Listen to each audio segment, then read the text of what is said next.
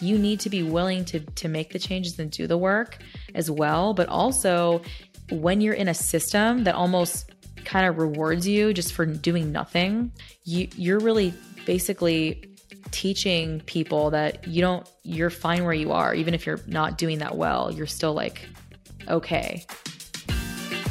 I turned 50 y'all and i started a podcast Really, age is just a number. It comes down to how we choose to live and the choices we make in our life, and those things accumulate. Don't let the programming of life keep you from doing things every single day that, that make you happy. When we feel good, it's easy to think good. Life is not happening to you. You are your life. You are happening to your life. Hi, and welcome to the podcast. Today, my guest is Paris Prynkiewicz. And Paris is a podcast host of Master Your Mental. She's a professional speaker for NAMI, which is the National Alliance on Mental Illness. She's a best selling author of her memoir, Crooked Illness Lessons from Inside and Outside Hospital Walls. And Paris has made it her mission to use her story to teach others how to shatter the mental health stigma and overcome their obstacles in order to begin to craft the life that they've always wanted to live. Hi, Paris. Yes. Hey, Joanna. Thanks so much for having me. Thanks for coming on. Of course. I'm excited to talk with you. Me too. I've spent the last uh, three or four days reading your book. Oh my goodness. I can't wait to see what you what your thoughts really? are and how far where where you're at in the story cuz it's definitely a very different journey from like the two ends of what I kind of get into of going in from, you know, being hospitalized, struggling, you know, getting this diagnosis, misdiagnosis, trying to figure everything out. And then, you know, what does it look like to really put your mental health first and what steps you have to take to even start that process. So yeah, I it was definitely definitely is a journey still. Yeah, I mean, I think that is the first way I was introduced to you. Our mutual friend Ashley um, mentioned uh, you and and said that she was going to your book launch, and um, she actually picked up a copy for me. And I hadn't read it at the time, but when I knew we were going to have this conversation, I went ahead and and read it on my Kindle. I read the whole thing, and um, I mean, first and foremost, I am so impressed um, that you have taken well not not just the book but everything you're doing but to write a book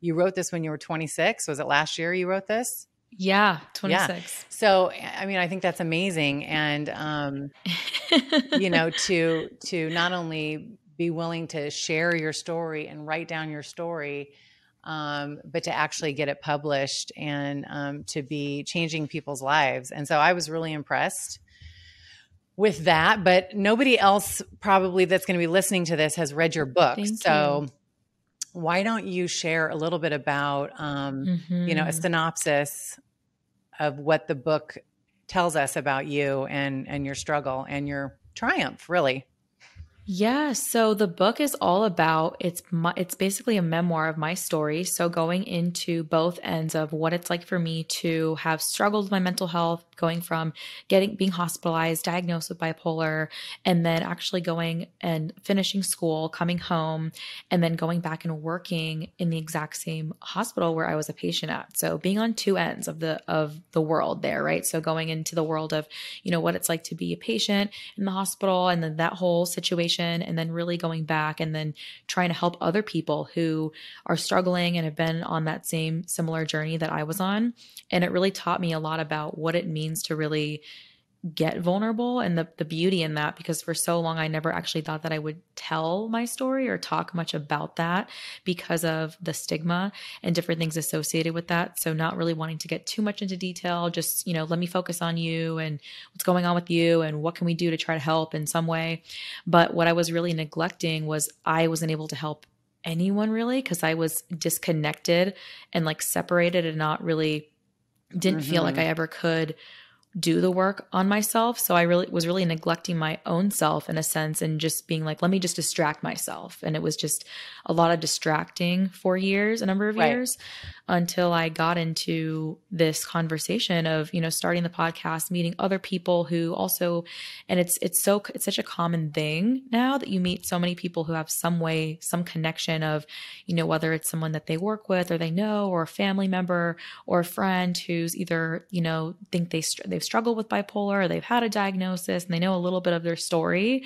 So I really feel like it's it, it's helped me to talk about it, to be able to hear, you know, what other people are going through and then actually be able to work with some people and help them on their journeys with making a plan and just putting something in place to help them be able to have clarity on awareness of what's going on and really what they want to accomplish. So, yeah. So awesome. So so just so that just to back up a little bit so that people who are not familiar with you understand what we're talking about. You went through a period struggling with um, in in your in your late teens with depression and then mania. Is that that's what mm-hmm. was happening and and and and, it, and and then at one point when you were 19 you were hospitalized mm-hmm. and given the given the specific diagnosis of what you, your specific diagnosis was bipolar 1 yes yeah so that's what happened so that was the diagnosis that i got but before that it was actually just the depression because i didn't have any of the mania until night like 19 years old. So that's what happened with that hospitalization. It sounded like before you were hospitalized and given that specific diagnosis that you had some kind of intuitive knowing about what was going on with you in the sense of you were like trying to tell i mean you you had this knowing that you felt like it was bipolar maybe because of the the history with your uncle mm-hmm. and then you finally got your diagnosis when you were in the mm-hmm. hospital yeah that's really what happened is just like i just felt like there was something more going on i remember trying to communicate that and i remember having my psychiatrist and therapist and I, it was always what I was always told is, well, you know, you're working two jobs, you're getting good grades, you you look good on the outside. You know, you don't seem like you're having a a breakdown or whatever it wasn't until that point. It's almost like it, it wasn't real. It didn't seem like there was a possibility that you could have this because and that's really what you're we're all taught almost when you, we see like TV shows or movies when you see a character and they and they have bipolar it's like whoa like it's very difficult to function or maintain relationships and jobs and just a lot of different things so that's a really that's all that you almost see on more on that end. So i remember my doctor's like no you know it's just your depression and all these different things. But that I just I would notice having a lot more energy and not sleeping and like working two jobs, doing this and then going out and meeting people and partying, go and, and not have just running like this and really trying to continue to push through it and not really get to the root of what's going mm. on and why is this happening. And I was like, well, you know, my doctor said it's fine, so it's probably fine. But, you know, that's why I think it's important to really do your own work and you know, do your own research on it and just really get clear on it and not just trust what someone says because that's a that's sometimes the case is you can go to a lot of different doctors and you know i've heard so many stories from people who you know oh I, oh I was told i had this or you know this diagnosis and i've been on these different medications and you know there's a lot of it that we can really help ourselves with when we can get clarity on where the trouble is in the different areas of our lives and start to break that down and either get reevaluate your relationships or where you're putting yourself with your time, your environments, what your habits, and why you're doing the things you're doing and just question that instead of just let me just take my medicine or let me just go to my appointment where you're re- you really know you're not making any progress. We have to be our own health advocates. I mean, I feel this way. My background is more in physical you know the medicine physical medicine naturopathic medicine um, functional medicine but i think the, the theory still applies which is we cannot just trust people in the white coats that have the medical degrees to tell us what is or what is not wrong with us and and give us the course of action we have to um, be our own health advocates whether it's mental health or physical health or spiritual health. We have we all have an inner knowing and we we you know and our ability to tap into what we know and what we can discover and what we can learn, as you say, through research, through introspection, through monitoring ourselves, through, you know, reflection, um, journaling. You know, you mentioned all of these things in your book. Um, and and you also mentioned multiple times in your book how we are not taught these types of skills as humans, as children, as people. We're, we're not mm-hmm. taught any of these skills, and so you were really forging a path for yourself of discovery.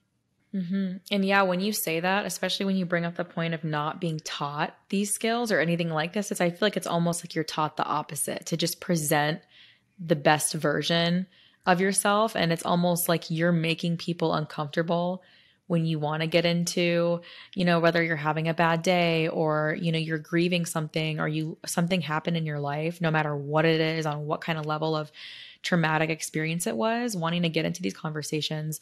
And that's really what I started to do because for so long I didn't even have the awareness. I just knew I'm not happy and mm-hmm. and I just would the way I spoke to myself was a big player in that game of telling myself well you're you're stupid or you just need to keep your it's your fault this is on you like no one's going to care no one wants to talk about these things you know just just distract yourself. Go over here do this you know try to get a it's just run away from it.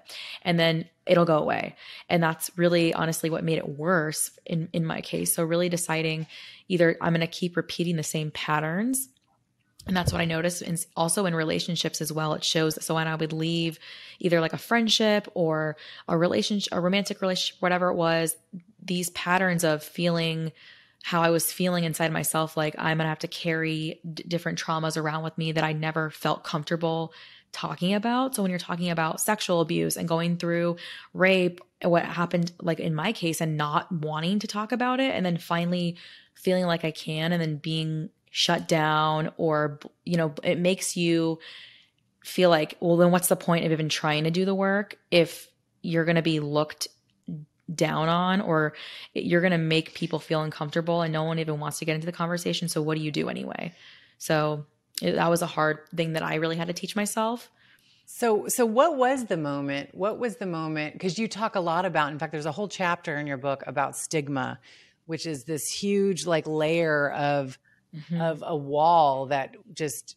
kept you from sharing and telling and exploring and being vulnerable like what was the moment or what was the time frame or, or circumstances that you finally decided to break through that stigma and just say i have got to cross over this wall. I've got to go through it. What what happened? Yeah so i remember being like having a couple of friends invite me to this conference and it was a it's a it was a personal development type of conference that was happening and I've never done stuff like that. I've never I really didn't read anymore. I definitely didn't listen to podcasts. I didn't listen to any YouTube videos. I didn't really do anything to do work on myself, gratitude, meditation, wasn't even really working out that much anymore. So I remember going there and just being around around different people who were having different businesses or starting different businesses or talking about what they loved and enjoyed. I was never really in rooms where conversations were around, you know, how you got to where you were or what you really enjoy, what what the passions are and what you're doing. So I remember thinking, you know, what what is it that I like to do?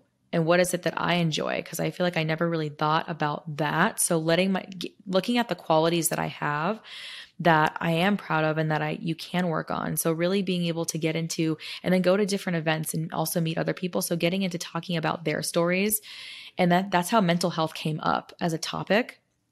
And that's when I remember actually sharing about my experiences with, you know, going in going into the hospital and then going back to, into working there. And I decided that I wanted to start telling I was like I'm going to start telling a little bits of pieces of the story, but I don't want to get into like the whole thing. So I, I remember making some videos and just kind of starting starting doing that. But what really encouraged me to do that is just being around other people who were comfortable, very comfortable being vulnerable. And that made me feel, I felt very uncomfortable going into these kinds of rooms and it actually helped me grow because I was able to, to actually meet different people who were people that are good for you instead of people who, you know, people that I was used to being around where it's like, let's go out, let's drink, let's Mm-hmm. get blackout drunk or, you know, d- try this or, you know, let's do ecstasy or fucking whatever you, and, you know, stuff like that where it's literally not productive. It's a, dis- it's a, it's a distraction. Right. So getting around people who are p- pushing me to find out why are you, why are you doing those things or what you really pushing you out of that. So that's really the start of it That's is, so is getting changing my environment. That's what it was. That's so interesting because, you know, I'm sure you've heard the expression that says you are a combination of the five people you spend the most time with. Have you heard that? hmm Yes. And so, yes. and so, and so by, and that's really what it was is changing that. mm-hmm, mm-hmm. And you start to get exposed to like all these new ways of being and, and communicating and bravery and vulnerability and, like people like living out loud and and and in, in an expansive way and you're like oh this is allowed this is cool i can you know? Yes. yeah Oh my gosh. It was very new to be around that because I know for the longest when you spend and especially with stigma, when you're and wanting to to talk about your own experiences, but you feel like you're gonna be judged, you're gonna be criticized. And, you know, whether it's in like the workplace or around new people you meet, and now that that's really wh- what I am is so open with it. I just, Mhm. I'm it's completely different from how I used to be and I what I came to realize is that not there's different people you're going to come across who you you don't know their experiences or their story or maybe if they had a really close relationship with someone who also has a diagnosis or had a diagnosis or something with bipolar and it was a very very difficult relationship. You don't know if that if there's been really bad history with that. So for someone like me being so open with it is can be triggering for someone Mhm, else who mhm. Has a really bad experience or maybe they felt like they couldn't help someone close to them. Mm. like they they're feeling guilty. And like they had they've given up on someone and now i'm very open about it. You know that's what i have respect for and i used to before i'd be like okay they're judging me or they're criticizing you but really it has nothing to do with you. Right. It's their experience and their story that you're sharing a part of yours. So really not taking things personal and just, you know, trying to find, you know, the ways in which you can connect on that level. So I think that's a big part of it. That is really um that's just re- really resonating with me about we as humans we we we walk around thinking that everybody it's all about me it's all about me and in reality 99% of it has nothing to do with you right everybody's like their own um i my my analogy is you know pinball machine Mhm. are you familiar with what a pinball machine is? You know, the, the silver ball. I feel like everybody, everybody Yes. is a silver ball inside of a pinball machine. Yeah. And, we're, and the and the machine is is the world, and we're the ball, and we're rolling around. We're just bing, bing, bing, bing, bing, bing, bing, going off all the sides, and everything is, you know, we're reacting, we're reacting, we're triggered, we're triggered. and it's like it has nothing to do with the other person. I mean, you know, you can like you said you could be saying something that Mhm. is a trigger for that person but that person is being triggered by a past experience that they had and it's Mhm. not personal to you yeah that's amazing that you're realizing all of this Yes.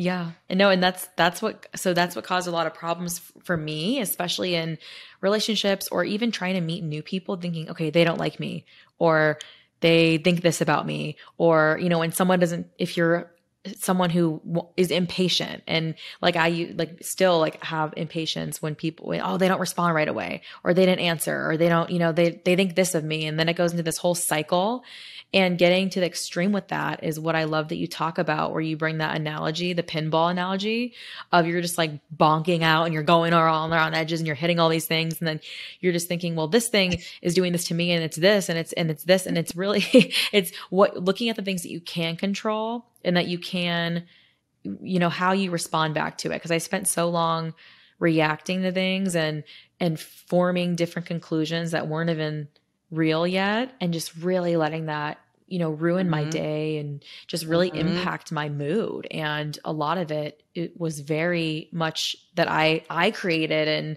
in myself That's amazing. Um, I have, I have, I, I'm curious on how you realize that. I mean, I know you went to school for psychology, and I know you've read a ton of books, and I know Mhm. you've probably done a lot of therapy. But like, so was it a combination of those things where you started to Mhm. realize about, and you talk about this in the book about your mindset that you had to have a mindset shift about so many different things. But like, was it a combination of those influences? Yeah, so it was a combination of all of those things. And I think really a lot of it too was just journaling too, or just writing out how I was feeling and then trying to, to look at that. So, because I'm such a Mhm. visual person, so when I can write out maybe like, okay, here's the relationships I have right now in my life, and here's, you know, how I typically spend my days or my time doing these things or going to these places and then you know just even what i was doing with you know i'm how much i'm drinking or am i working out or what am i doing for myself to and then how how mad i stay with things right? When something happens like with me Mhm. getting hacked for example. See if this happened years ago i probably couldn't even do this interview. I'd be like no i can't even talk to you because I can't my I'm hacked and I have my accounts and I'm I'm falling apart and I can't deal with I probably would have not even been able to do this and it really would have ruined my probably a whole week for me. But Yeah. now learning like you said the mindset shift that happens with looking at you know how these different things happen and you know what you you can't go back and change it but what can you do moving Mhm. forward you know you could potentially you know maybe get your accounts back maybe not. But looking at the bright side of it is what are the the benefits of you know you're going to make a new account and now you know you're going to you know you can still go back and have those other relationships and those other contacts that you have.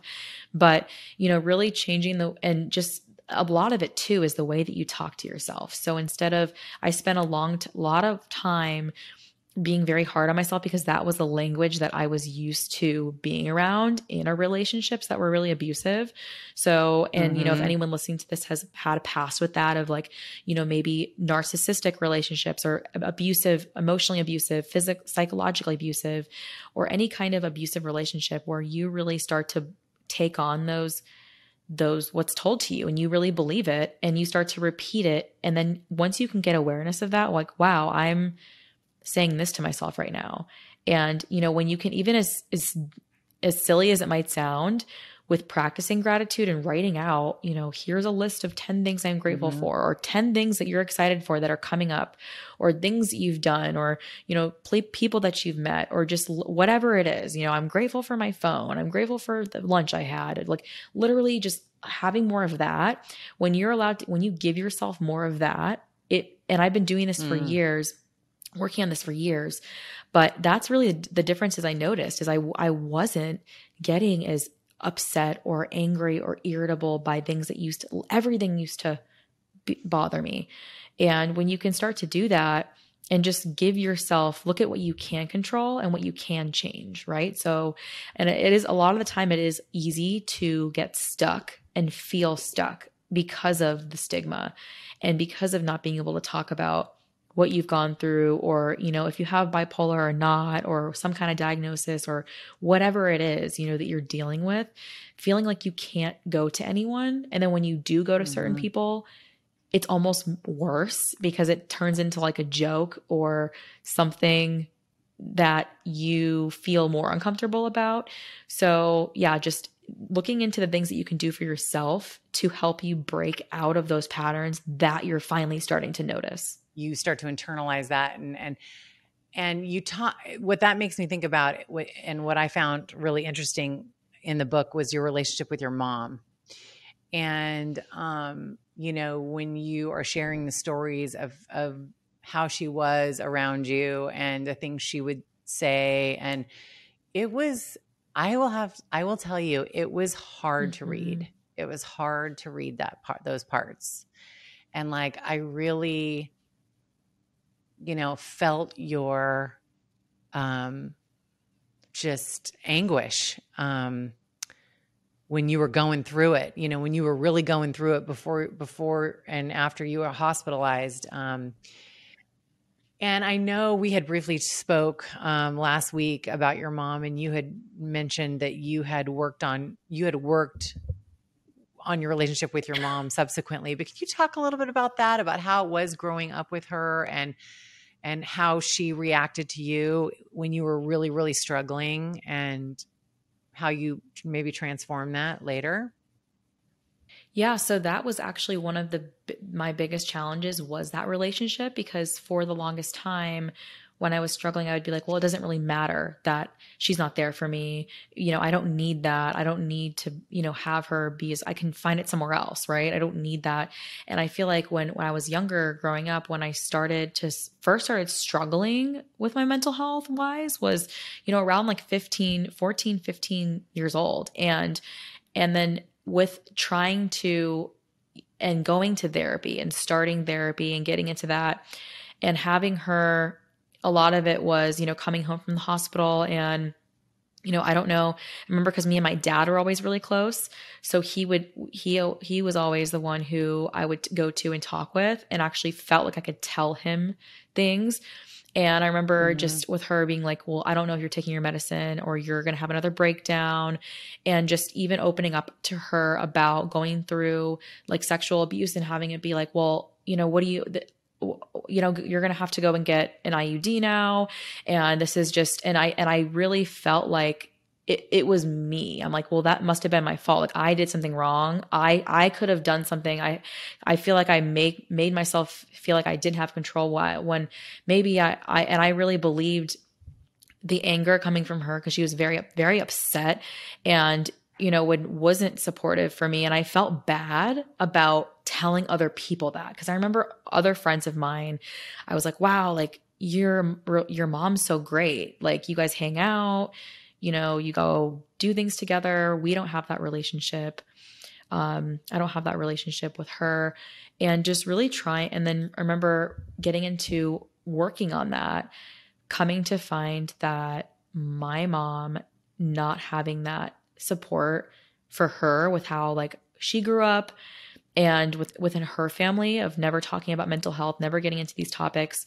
So when I, you know, with my struggles trying to go through it, you know, just just feeling very like shot down and not supported and not believed about it. Like, and I it was very sad for me to come home and feel like just after being so traumatized in the hospital of things that I've seen in there to finally be feel finally feel like I'm safe even when I got home I still fully didn't feel that way to have her being like, well, is she ready to be here? I don't know if she should go back. Like, I don't know if you're going to taking your medicine. And it just felt like, I, it just felt like nothing I did was ever going to be enough. And I kept spending, I remember just spending so much of my time trying to get her like uh, feel like I wanted her approval or different things like that. And then finally going back and actually doing the work and in therapy and getting being able to connect with her and learn about her experiences and you know really be able to see that and actually do the work. And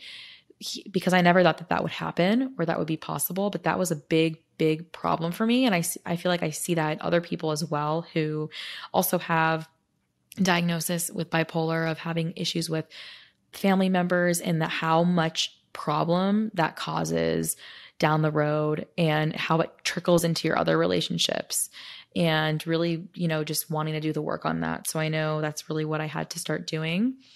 And i i'm very happy that i was able to do that and was able to tell her about the story and actually have her read it and say you know come back and say that she's proud and she's happy that I, you know, am brave enough to tell, talk about these things and really, you know, have the podcast and, and share the story.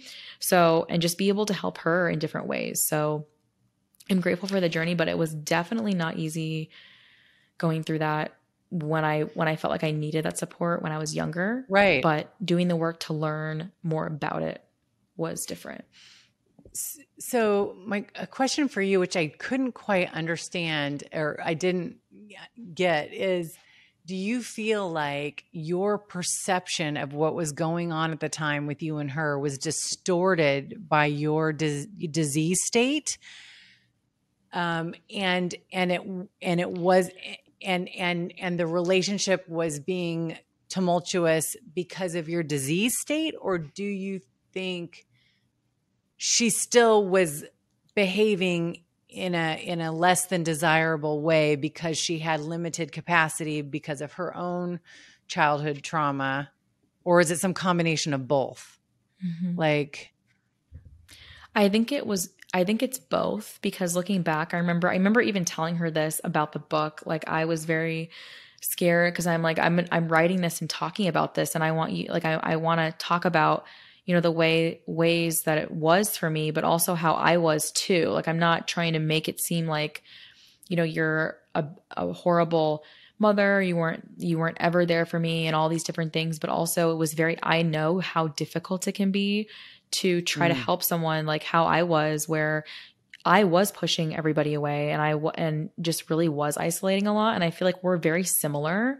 now that I think back to it because I would always be like I'm nothing like her. We're not alike.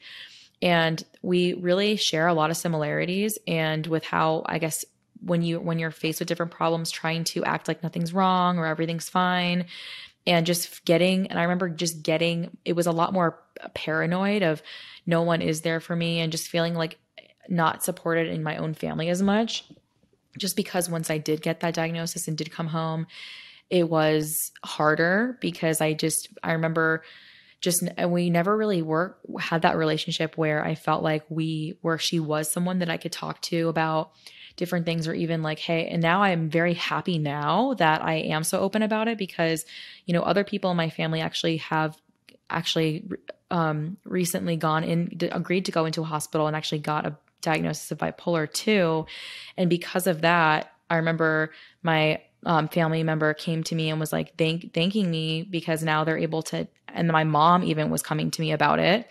And it wasn't like that before. Like no one was open about these things or would have these conversations. And i really didn't either. And i also was it was a combination i say a combination of the both because i realized that for me i was also very unkind to her as well with with the way that i would react back. So it was like a back and forth and i remember always being like well she's you know she's the the mom right? Like she should Mhm. you know try to you know apologize or figure out why or what's going on. But she's not. So she doesn't care and all these things and that's how it wasn't it was a back and forth thing. And i feel like you know finally being able to work through that that's what i'm happy about now is that when other other people are it doesn't even matter if you also are have bipolar or whatever it is if you're struggling that now we can have these conversations and other so many everyone else in my family now talks about well i went through this and you know i've gone gone through episodes like similar to this and it's more common now where we can actually talk actually have these conversations because before i can never just feel like i can say because i felt like i was the only one i was the only one who Mhm. It happened to The and- struggling yeah. Mhm. So, and just, and that's why I feel like it was a combination of the both because of the way that I reacted back to her. And it was a Mhm. lot, every day was fighting. And we also lived together Mhm. too. So I feel like it was always just back and forth fighting and nothing's ever good enough. You know, I'm like, and I always felt like I had to like try to get her approval. And I remember being like, you never say I love you. You never say, you know, if, because I remember watching one time, like one of my sisters being like, I love you, I love you. And like she wouldn't say it back. And I'm like, and I'd be like, oh, that's just so pathetic. Like you're begging for her, you know, approval. But in the same way, I was doing the same thing, just Mhm. in a in a different way. I wasn't being like, I love you, say it back, say it back. I was right trying to, you know, get keep my i need you Yeah. i need you Yeah. yeah by trying to push her away, Yeah. being like, I don't. I have my other friends, I'm friends with their moms, and they're they ask how I'm doing, they check in on me. But I remember every time I would talk to my dad, and especially when I would drink a lot more, which I don't really do. Like I, I still drink, of course, but I don't like back then. It was like five days a week, like a lot, and just like calling my dad like or crying about it and being like she never asked how i'm doing and i feel like that's when you know it does have an impact on you and it does bother you because I would I would just say it so much. Like I don't care that she doesn't, you know, that she doesn't ask how I'm doing. right And it doesn't matter and and it's and it's sad because when, you know, really being able to and I was always afraid of even going to her and being like, "Well, this is how I feel because she's going to shut me down." And she's going to be like, "Well, Mhm. and that did happen a few times, but I feel like we always have these these fears of how things will go and the conversations and now you know I can actually go to her and talk and and talk with her and just have her there for moments in my life, you know, like my wedding's coming up, being there, picking out my mm-hmm. wedding dress, you know, seeing literally right. seeing seeing her in tears twice when I try this dress on and being able wow. to like hug her and like and then help her with her and just talk with her and like see her be more emotional. And she never was like that. And I was also the same way. Like, and I would say like we're nothing alike, but we were very much alike. I would always try to hide mm. emotions and I'm I have this front like I'm fine, I'm so strong. But really that's what it comes down to is vulnerability and really it allows you yeah. to connect and to help each other. I mean, that's it. I mean, you do. You talk a lot about vulnerability in the book, and I just, I, I mean, I'm listening to your story as me. How, how after going through what you went through, you are still able to make yourself vulnerable, and, and you know, reach out and and and foster a relationship with her. I, I mean, I think I, I can't certainly speak for all women, but I can speak for myself and say that I had a challenging relationship with my mom. I think that w- women and their moms, you know, it's it's a it's it, it's inherently challenging, right? I mean, especially if there's lots of other kids in the house and stressors and things, right? And then you put in some mental illness in the mix, you know, and you've got a real fun party. But like, you know, I mm-hmm. I connect with you when you're saying how you know you you kept trying and being vulnerable and and knowing that she might shut you down and but you still kept trying. I mean i don't i mean i honestly don't know like how you did that. I mean it's to me it's a very um brave strong thing you did. And i don't know why i'm like honing in on the mom relationship but i mean i think for me that was just so like relatable. You know what i mean? That whole situation. Um and i'm mm-hmm. just am amazed of, that you're able to just push through it and uh, it's astonishing really how's your relationship with your sisters they sounded like real nice people in the yeah so so in the so now yeah. and i think a lot of it stemmed from the relationship with my mom because it was always and I, it was they were always closer so my sisters and my mom and then it was i always felt like i'm the weird one out and it was always me and my dad and then my brother was just kind of like in he was like he wasn't in like a side or whatever.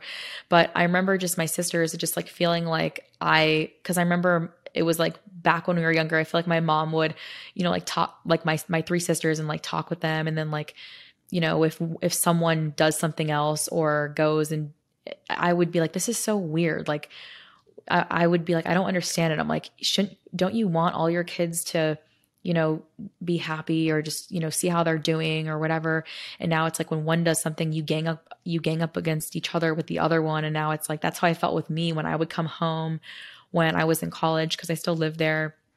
And I would come home and I remember just one time, like literally trying to make macaroni. And I was mm-hmm. also like, and it was also hard being like newly diagnosed and you're just getting used to like I was on my med- still on my medication that the same one that I'm on at the time but just getting back to normal life and then also re- coming to the realization that mm-hmm. all your relationships are very yeah. surface level and no one really it just it's sad to even to feel a lack of support and then have that in your own home and then i was already on edge with that so struggling with that and then going home and then seeing like going into the room and then trying to cook and then seeing them all together and then they're all like looking at me and almost like laughing and stuff and i'm like they're talking about me and it's just and it was hard and i remember just like crying and being like it's just a shitty feeling to feel like feel like this. And I remember it was because my me and my mom weren't getting along. So they all took her, they were like, it was always like them with her and stuff. And I remember that's kind of how it was. So my dad was always more with me. And I think that would piss my mom off because he would always be like, stick up for me and be like, well, you know, you don't have to talk to her like this. And he would never yell. Really, he would just like, he would talk, and my mom would, me and my mom and everyone would be like yelling more. But that's really what it was is just going through all of that and i feel like now also like when i did move out i moved out i think i was 20 when i was 22 got my own place and i think things eh, from that point we just didn't talk at all which i feel like almost made me sadder because at least when we were at home, we would talk, but it was f- always fighting. And I'm like, I was just, and but at the same time, I would always tell.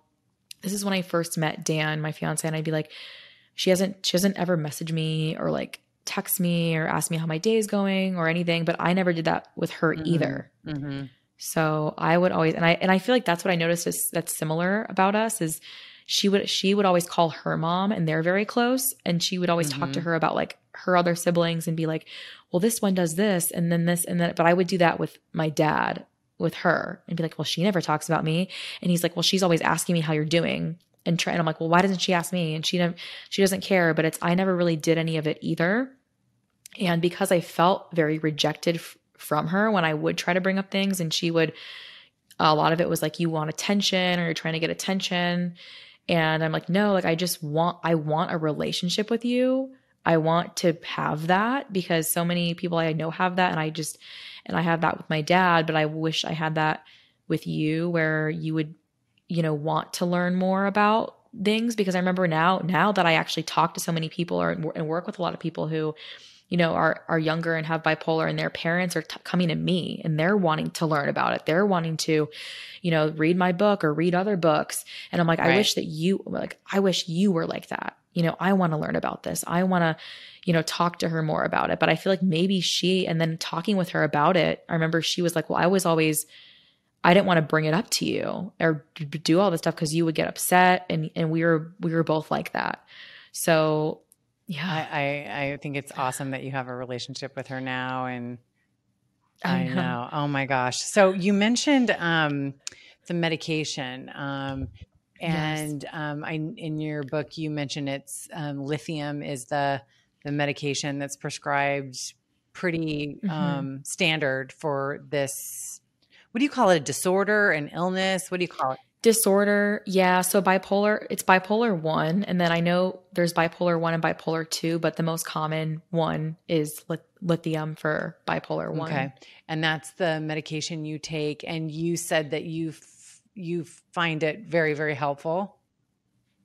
Yeah. So actually, so with my experience, so with my hospitalization, I was 19 years old, and that's where I actually got the diagnosis, a bipolar one, and then was put on lithium.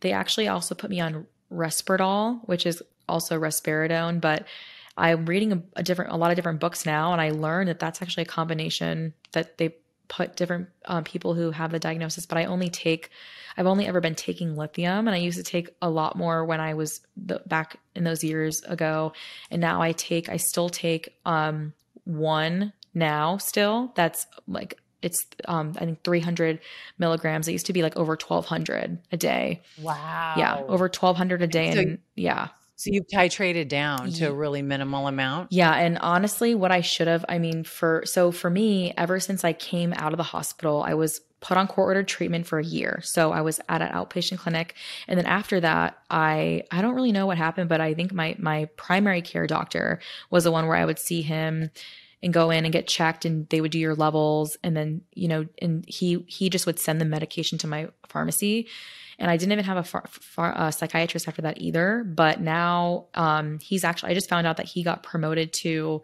uh, some chief uh, medical position. So now I'm finding I'm going to a new doctor, and I only go in, and you know, you sh- you it, you're supposed to go in like every maybe at least every six months to get your blood taken to see your levels of because it can because you can get toxic there's toxic levels that can be damaging. So you want to like maintain that. But for me i've never i've only ever gone off this medication one time. And what you see a lot is with people who have the diagnosis they'll go like they'll take something they'll go off they'll take something and then like it and i think that's what really makes a lot of problems like trying on this thing going on this thing and then doing this like back and forth thing. Because i know for me like that's what i feel like is when i did go off i was off. Actually the only time i ever really went off of it was last year. And i remember telling i told my fiance and i remember even telling like my dad and like i think my mom. I was like and then I, and I remember i was for three months. And what i noticed actually is it was so weird. I remember I would just be doing different things and I would just start crying. Like I'd be on a walk and it would just out of nowhere just start crying. And I have not had that. And it was so strange to me because that's a big, a common thing that you see. Cause I'm the kind of person where I think everyone's different and it depends on the person. So, you know, I don't think, I don't think every single person who has ever had a diagnosis or, you know, with bipolar, they all need to be on medication because I Mm-hmm. you definitely don't. And if it works for you, that's great. If it's not, then find another solution or something else that can help. But for me, I remember I just noticed that in myself and I didn't want to just you know test that and be like well i'll just you know, because i eventually eventually would like to you know g- go down or whatever less dose or whatever it is but i just stopped taking it for three months. And that, what you see is that it could it could get worse to the point of where when you Mhm. decide you're going to go back on it it's not going to be as effective. So i just decided for me like what is working well for me is what i'm doing now. So i take the one pill i get do my workouts i do my gratitude stuff I read a lot i do a lot of research i have changed my, my life is completely different from how it was when i was really really struggling. So that's my experience with the medication but i've also interviewed other people who also had the diagnosis. This one guy was amazing. He used to be he was he's from England and I actually read his his book as well and he talks about lithium.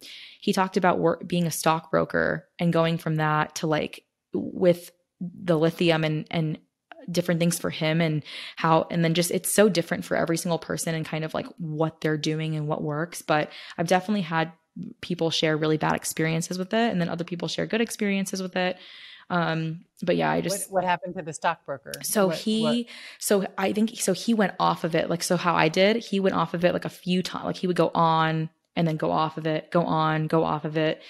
And he just talked about now how he's still, I think he's like me now, where he's on like the low, low dose Yeah. now. And he's good. Yeah. He's good. But that's, Yeah. see, that's what it is, is, and that's what I would get sad when I, I would work with people, you know, in the, going into the clinic and then they would, t- they would, because that's a common thing of when you're doing good, like, I don't need this anymore because right, right, right. and I'm- for sure. yeah. like one piece of like a whole lifestyle change that you made and that you continue to do. And you mentioned some of them just now. Um, but others in the book, you mentioned like exercising and, um, you know, just your mindset training and reading. And you've mentioned multiple times the gratitude journaling. Um, and changing your diet. Okay, when you wrote in your book that you were making the Velveeta macaroni and cheese like every day, I was like, "Oh my Mhm. gosh!" Like, I mean, because I love macaroni and cheese, and I can't, I never eat it anymore, right? Because it's just like, but I, I was like, "Oh my gosh, she's eating mac and cheese every day," you know, and what is that doing to her gut, you know, and the gut brain connection, right? And so, um, what do you you you have a whole food based diet now, or what do you you don't eat it?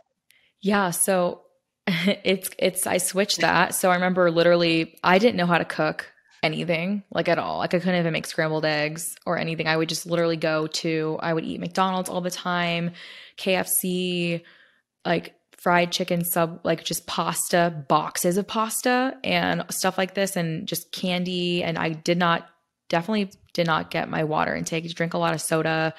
Um, and I just cut out. It's now I plan out my meals. So I have a board where I'll have like, and not for breakfast. Breakfast is more just like what, you know, maybe it's like some fruits or some eggs or some cereal or different things in, in there is kind of what the plan is for that. But then like lunches, I'll have those dinners. Um, so sometimes I'll do um, different meal prep services and just eating like I'd never like today. I, it's like broccoli, potatoes, and like um, chicken from I think Flower Child for lunch, which is so good. And now I I love I it. love Flower Child. Right. I love, I just love eating stuff like that now. And I used to not, cause my, I feel like I would crave all the time. Like I need soda. I need to eat these different foods. And actually, I feel so much better now. And I feel like that's Yeah. definitely contributed with the, with the struggle that I had with bipolar because Yeah. that interferes with the balances and the chemicals in your brain and just your levels Yes. of irritability, energy, tiredness. So that's what I like to teach people is like, you know, when you can make these little changes And also, again, like for me, a big thing was identifying what are my triggers. And even now, like writing things out, like when I can be so hard on myself for setting, you know, reaching a goal because I do so well, you know, when I'm, oh, when I'm working or I'm, you know, doing this job and I'm hitting these numbers and I'm going over and I'm doing so good. And then, you know, that what's, what's a trigger, right? So, oh, I'm, I'm not, you're not happy with where you are and you're and I feel like I that's what I'm always working on and getting clear with that. So before my what my triggers were were just fight, fighting, arguing with like arguing with my mom, arguing with my past relationships. So mm. all my past relationships, fighting every single day, arguing all the time. And then sleeping. I wouldn't go to, I would barely sleep or I would sleep way too much. Getting clear on what these things are. And then when I'm not feeling right. well or doing well, what like what's going on or what am i thinking about? And then get, writing it out to have awareness of it because that's what's really helped me. And, I, and that's why i love that you bring up the diet thing because that's really changed. And i remember even t- sharing it with my mom too and being like you know like like the way we grew up like I mean, we're all Italian, but it's everything was from like a box and you know, and now like she's she loves it cuz my fiance cooks like everything. So he'll he would cook some stuff for her and she like loves trying these new foods. So, I mean, I think any everyone can benefit from it, especially if you've had like a struggling with mental illness or bipolar or whatever it is, you know, just ch- changing that. Mm-hmm. Absolutely. Absolutely. It's like we have this, um, there's so many similarities of what you're saying between mental health and just physic, physical health. I mean, it's all it's all affected by this this hygiene, this health mm-hmm. hygiene is really what you're. It's like it's like it's going to help everything. It's going to help your mental state.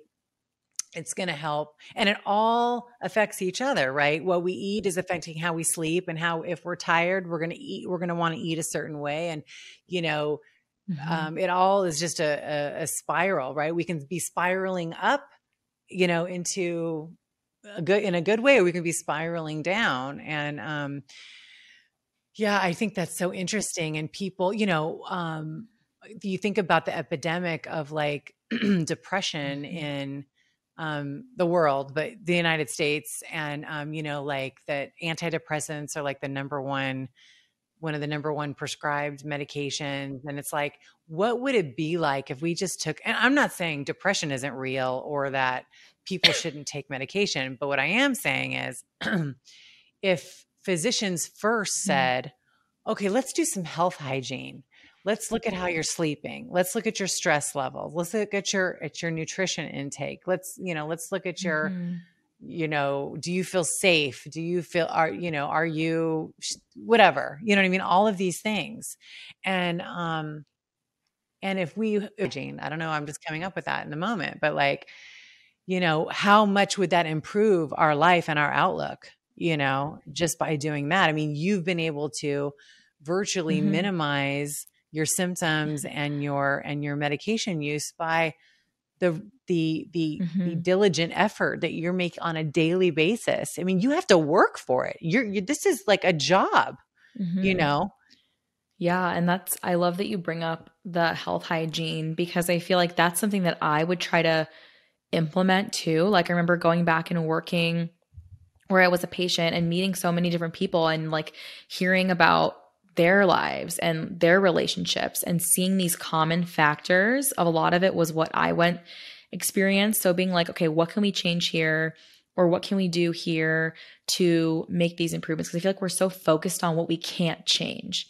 You know, right. like a lot of people are like, oh, well, I'm, you know, if maybe you're like, you're someone who's married and you're living with your ex-husband you're like well i have to stay here because of finances and i can't leave and i hate him and you know he's always you know bringing up different things but i can't get away from it. But thinking about what can you do to put a plan in place to where you you can work on that and and just make it that because that's what I my my focus has shifted onto what I because I that was all I focused on of this sucks. This is my mom isn't there for me. She hates me. She's never gonna care about me. I I don't feel like I'm close to anyone in my family. I don't feel like I have that close of relationships with people. And all of this stuff but what can you do to make changes to that or remove yourself from the situation to, you know, if you live with in a bad situation, you know, what can you do to get away from that or get out of that situation or make it better and just try to look at more of the mm-hmm. solutions and that's really what I try to do to bring more to the table in my podcast from other people who you know also have a diagnosis of bipolar or maybe know someone who does or they have expertise in that area of like what have you seen that's been helpful and that's why I love that you bring up the whole health hygiene yeah. because that's something I was never asked like I wish that I when I was in the hospital I was asked like okay did you eat today? Good. Did you take your medicine? Yes. Did you do did you go to group? It's never like what are you doing when you leave here? Are you do you have somewhere to go? Okay like are you in school? Like are you working? What are you what are you trying to do? What's your passion?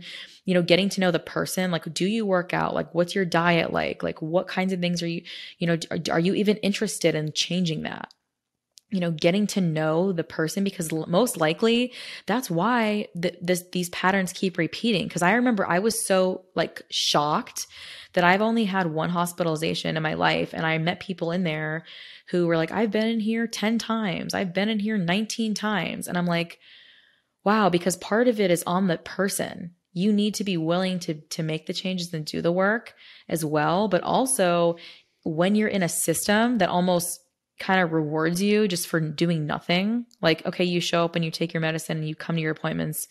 That's it. That's that's it.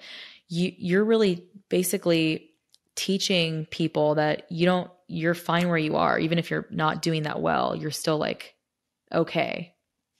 So, I love that you bring that up of really looking at the overall picture of the overall over your overall health and how that impacts your relationships, how you think, how you treat people, how you see the world.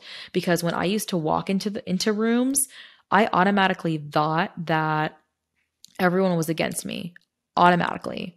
And that really prevented me from connecting with people at all because I thought that way. And now that I've worked on it and shifted it, when I go into rooms, I'm excited to meet people and connect with them. And I don't have this impression that everyone in the room is against you. Mm-hmm. Yeah. And I think that, again, it applies to mental health, it applies to um, physical health. It's like, it's like any garden, right? It's like any living, mm-hmm. breathing thing. If you don't nurture it and give it high quality nutrition, air, mm-hmm. sunlight, mm-hmm. you know, love, kind energy and and mm-hmm. words and affection it will wither and die. And people just think that our bodies are perfect and that they're just supposed to work. Mm-hmm. But it's like, I, have said I used to say this when I used to give health um, mm-hmm. um, talks about nutrition. It's like we are Ferraris. We are Ferraris. I mean, some of us are Porsches, some of us are Ferraris, some of us are Cadillacs, you know, whatever. But no matter what kind of um, you know high end driving machine we are we have to do do we have to have tune-ups? We have to check the brakes. We have to get high quality gas. We should keep it washed. We should keep it in a garage. Don't do this. Nobody i mean not nobody but it's yeah. it's it's really the the minority. I would say 10% of people. Now this is also like a it can be a little bit of an elitist mm-hmm. issue in the sense of, you know, I'm an extremely privileged person. So I have access to all kinds of education. You know, I have access to, um, you know, exposure to go to workshops, to, you know, mm-hmm. read the books, to take the coursework, to get the degree, to go on the retreats, right? You know, and I have access to, you know, buying the supplementation and you know, going to the restaurants that have clean paleo food, all of these things. So mm-hmm. I have I have to li- be careful and say with what the information they have and the access to information and resources, right? And and um, it's like when you know better, you do better, right? And so I just want to just make a note of that because I am aware that Mm-hmm. You know, some people just don't have access. They don't. There's, you know, in the middle of America, there's a food. There's a food desert. You know, mm-hmm. they don't even mm-hmm. have access to to to fruit. You know, high quality fruits and vegetables, um, or even knowledge. You know about, you know how our choices and our lifestyle affect our mental, mm-hmm. emotional, and physical health. So um, I love that you, mm-hmm. uh, as a as a young person, are taking this initiative upon yourself and really making it your life's mission to like optimize and given mm-hmm. a precious, you know, uh, meat suit, given this precious gift and and and and to yeah, and that's why I love that you bring bring that up because especially you know with what it, with what information you do have and you know being able to tap into that and then see you know just get awareness on what it is that you're trying to trying to work on or what it is that is causing you the most struggle and pain that you can can either have that written down or understand what it is and really be able to work through these things. So that's a and i i think that's huge especially at what you talk about. It's how it relates to your mental health impacts all of these different things and it trickles down to it. So yeah. that's why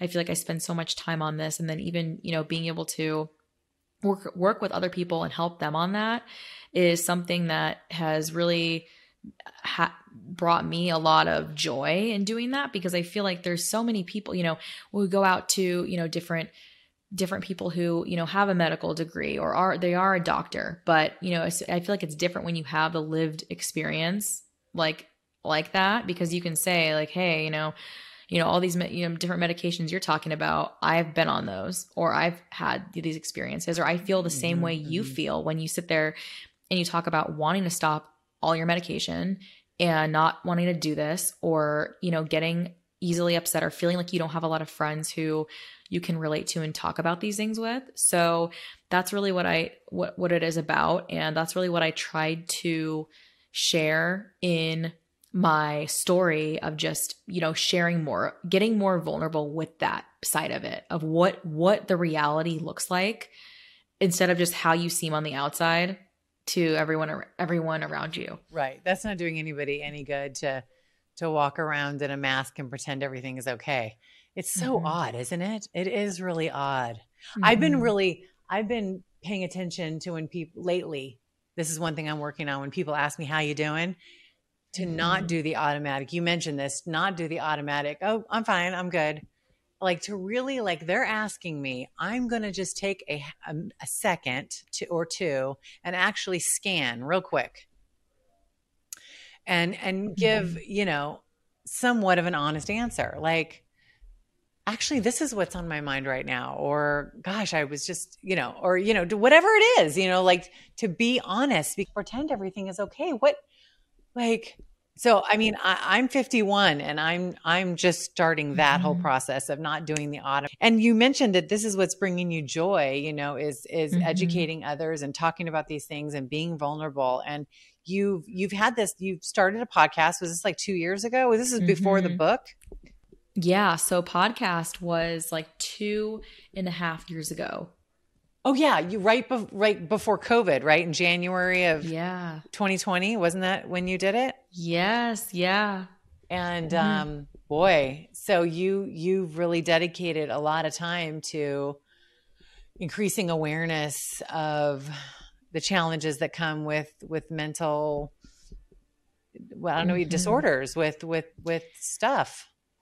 Yeah, and that's really honestly, I feel like it's helped me a lot too because I remember when I started doing it just the more the more interviews that I've done and you know talking to over like a hundred different people has helped me be able to to to figure out more of what what's worked and just and a lot of it is different people's stories. So seeing people who've gone gone from being homeless addicted to drugs to now opening up treatment centers and you know d- doing different things for people and going from again like being whether it's ho- your hospitalization or struggling with anxiety and talking about the, the parenting side of it but now it's a lot more um and i feel like that's the thing is as long as you start what you're doing you know that's the biggest thing is is starting the work or starting the project or starting your book or whatever it is that you're trying to to to do to help others through your story because that's the thing is all we all have a story that is a story that we are like unsure if we want to share it or not and usually those are the ones that are the most impactful. And you know just encouraging people to do that more if if they're comfortable because if they've done the work with it and wanting to say, you know, here's something that happened to me or, you know, impacted my life or, you know, an event that you went through, whether it's like losing someone close to you or, you know, w- whatever that was that you experienced and how that really helped, what, what from that lesson can you pull to give to other people? So that's really what I try to do is just, in, especially with bipolar, because, you know, whether you're talking about but trying to ha- work bipolar and working and now it's like i'm i don't even care anymore you know if i were to go Yeah. to go somewhere else and do you know a job and i and i'm Yeah. open about it i i don't let it affect me anymore like i do because you know if someone wants to say something like Mm. you know it's i i the way i look at it is the, d- these different things are temporary you know you don't have to stay in one place forever you don't have to stay here forever you know take what you you can and learn and that's what really the podcast has taught me is learning from these learning from other people's stories and then having other people you know reach out and share the impact that that's had. And then that's really what encouraged me to publish the book because i i had the story kind of like started a little bit but i what i and i remember after talking to so many people and they're like oh i've published nine books like five books. And i'm like oh my gosh like wow. And then they ask you and i feel like that's again that again getting out of your comfort zone and getting around other people who've done the things that you're you're like Yeah. i don't know if i should Right. do it or i don't yeah right see Right. like you know you know all of this Mhm. Mhm. Dude, I'm I'm impacted by you right now. I'm like, dang, maybe I have a story to share. I mean, it's amazing. So Yes. you have a pod. What what is next for you? What is on the horizon? Where do you where do you what's what's your Yeah. So, and I also work with um, people too, like one on one for just specifically with like bipolar. So, around like where they are currently and more with like living well, like solutions and kind of putting a plan together for that. So, that's really what I gotten into, you know, actually. Actually, at the end of um, actually this year here, started doing that, and I think for that, honestly, again, like is just to continue learning more about it. And what's next for that is actually changing. So the podcast is staying the same. Nothing's going to be changing with that.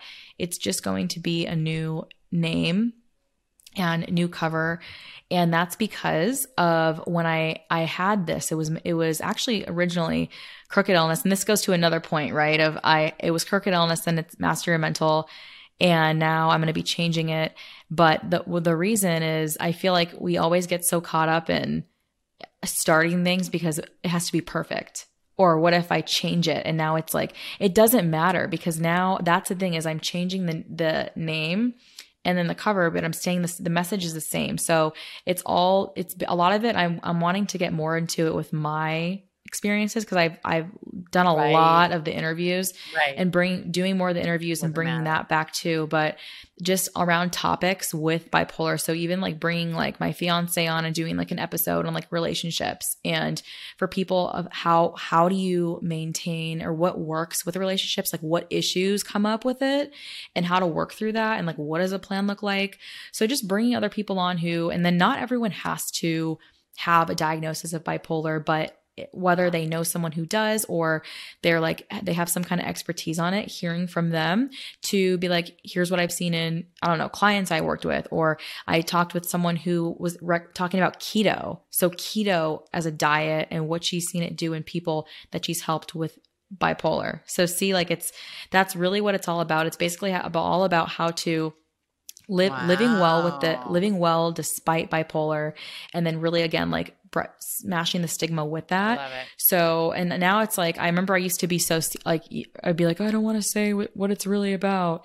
Or uh, my book, I don't want to say. I remember, like, I was at a dinner one time and someone asked me, and it was like this, like, 10 person dinner, and everyone got quiet. And I was like, it's about mental health. And now I'm like, I literally will say, like, it's about my memoir, like, bipolar disorder, like, in, in the hospital working, and I don't care anymore.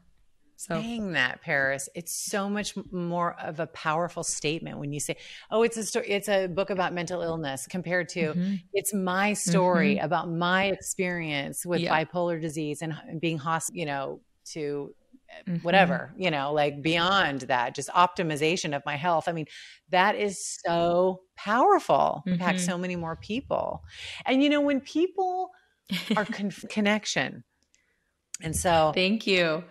Yeah, and see, that's what it is. Is when because I remember I actually met someone in an airport like that because I was in an airport and I talk I started talking about it, and then you know someone I connected with was like, oh wow, you know someone I know just got this diagnosis and and I was like wow and then see so that's what it is is like being and just asking people what their story is and just getting more out of your comfort zone and then starting these conversations because that's what allows other people to feel comfortable and being like wow like here's this and then you know even recently every I feel like a lot of the new people I've met somehow in some form like this one lady I met um she's just she's like yeah I I'm in PA school and I just got a job offer and literally, where she got a job offer is the place that I was taken before the hospital.